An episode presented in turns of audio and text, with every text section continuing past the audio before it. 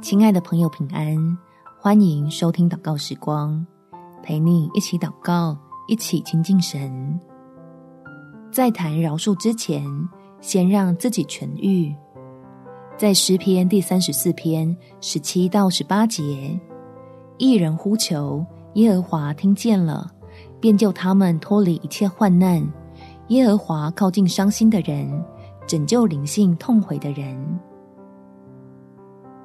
天父不会要求他的儿女委屈自己来勉强装大度，他要用爱来修补我们痛到快碎开的心，使你我经过医治之后变得比以前强壮，不会在同一个地方跌倒，能从过去的伤痛中被释放。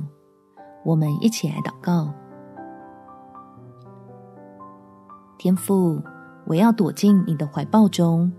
好在没有压力的情况下，让自己受伤的心可以慢慢痊愈。相信走出伤痛，真的不需要讲求效率。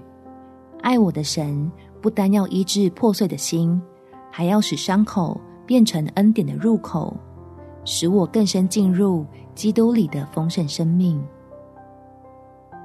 真切体会到你赐的祝福，可以叫我的喜乐。多过我的难过，甚至可以选择用饶恕对方来告别曾经可怜的自己，将从你领受的美好盼望刚强地活出来。感谢天父垂听我的祷告，奉主耶稣基督的圣名祈求，阿门。